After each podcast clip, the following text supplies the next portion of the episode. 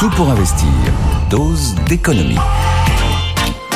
Oui, c'est lundi, il est temps de vous donner votre dose d'économie avec vous, cher Nicolas. Bonjour. Bonjour. Nous allons parler d'électricité plus chère en février. Hier sur TF1, euh, le ministre de l'économie Bruno Le Maire a confirmé une hausse des prix euh, proche de 10%. Pourquoi? Comment cette hausse? Alors d'abord précisément, oui, 8,6 pour le tarif de base, ça concerne presque 11 millions de consommateurs, et 9,8% pour le tarif heure creuse, heure pleine, ça concerne un peu plus de 9 millions de consommateurs. On parle du TRVE, un tarif réglementé de vente d'électricité, qui est donc un tarif administré, et bah, il va augmenter de 10%. D'abord c'était su, hein, on le savait depuis l'été dernier, parce qu'on resserre le bouclier tarifaire qu'on a mis en place en 2022. 2022, choc énergétique, euh, on s'apprête à avoir des hausses de factures qui dépassent 100%, le gouvernement met en place un bouclier tarifaire, qui en fait s'est incarné en euh, ramenant pratiquement à néant euh, les taxes et notamment euh, la TICFE, la taxe intérieure sur la consommation finale d'électricité. Donc on la ramène pratiquement à néant et on arrive à freiner, on, ne gèle pas les prix, hein, mais on arrive à freiner les hausses de prix pour éviter des factures qui littéralement auraient explosé. Donc progressivement, et ça a été annoncé l'été dernier, on a mis fin au bouclier tarifaire sur le gaz en 2022 et on met progressivement fin à celui sur, l'électricité en ramenant les taxes à un niveau normal. Avant la guerre en Ukraine, c'était 32 euros du mégawattheure, cette TICFE. Elle va passer en février à 21 euros le mégawattheure, donc on freine encore un petit peu la hausse, ce qui fera une hausse effectivement de l'ordre de 10%. Normalement, il y a aussi une révision des tarifs en août. Il ne se passera rien, à annoncer Bruno Le Maire, ce qui veut dire que le retour à un niveau totalement normal des taxes, ce sera pour février 2025. On aura là encore, très probablement, une hausse des prix de l'électricité, ce qui fait que si on regarde sur toute la période, en l'espace de deux ans, on n'a pas gelé les prix on a eu une hausse de 44% des tarifs de l'électricité qui aurait été très très très nettement supérieure s'il n'y avait pas eu ce fameux bouclier tarifaire. Certains disent que c'est une hausse de taxes peut le dire comme ça. D'autres diront que c'est un retour à la normale des taxes. Vous avez deux façons de prononcer les mots qui ne donnent pas exactement la même lecture que l'on peut en avoir.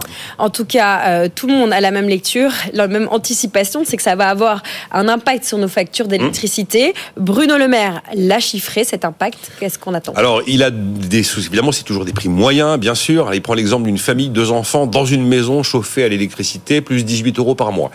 On va prendre le même exemple dans un appartement chauffé à l'électricité plus 8 euros par mois. Après, si vous n'êtes pas chauffé à l'électricité, évidemment, la hausse sera nettement inférieure.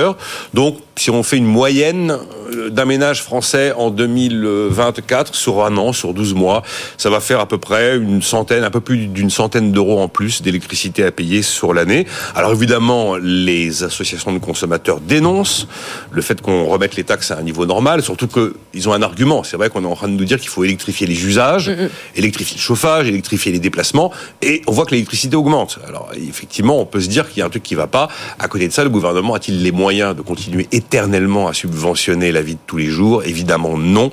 Ce bouclier tarifaire en année pleine a coûté 9 milliards d'euros de manque à gagner.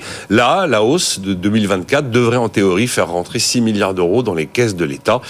Et encore une fois, si ce bouclier ne disparaît pas complètement, il est simplement en partie réduit. Bon, ce que vous nous dites, c'est qu'avec cette hausse euh, de février, euh, nous allons vivre très concrètement la fin du quoi qu'il en coûte. Oui, quoi qu'il en coûte, c'est une période bizarre, une période bizarre, mais évidemment, il y a une facture à payer. On dit toujours no free lunch. Ben voilà, effectivement, ça, ça, a un coût. Alors, c'est très compliqué de, mettre fin à ces dispositifs. ça a été totalement inédit ce qu'on a vécu. Pendant deux ans, vous avez la puissance publique qui, avec le soutien de la Banque centrale européenne, soutien assez technique que l'ensemble de l'opinion n'a pas forcément perçu, a été en capacité de déverser des milliards et des milliards d'euros venant de nulle part, qui ont donné ce sentiment d'argent gratuit pour euh, globalement ben, subventionner à peu près l'ensemble de l'économie. Alors quand vous en êtes à des niveaux pareils qui ont d'ailleurs complètement changé la, notion qu'on a du milliard, si vous voulez. Aujourd'hui, pour un milliard, t'as plus rien. Quand on arrivait et que systématiquement on trouvait des solutions à tous nos problèmes en quelques instants, alors que peu de temps avant, le discours politique consistait à dire qu'il fallait faire des réformes pour aller économiser 2 milliards ici, 3 milliards ici, trouver 6 milliards ici. Et là, ça arrivait par wagon. Alors évidemment, il y a un moment, il faut que ça cesse. C'est en train de cesser. Et ben, sans surprise, quand la fontaine de jouvence euh, cesse, ça fait mal.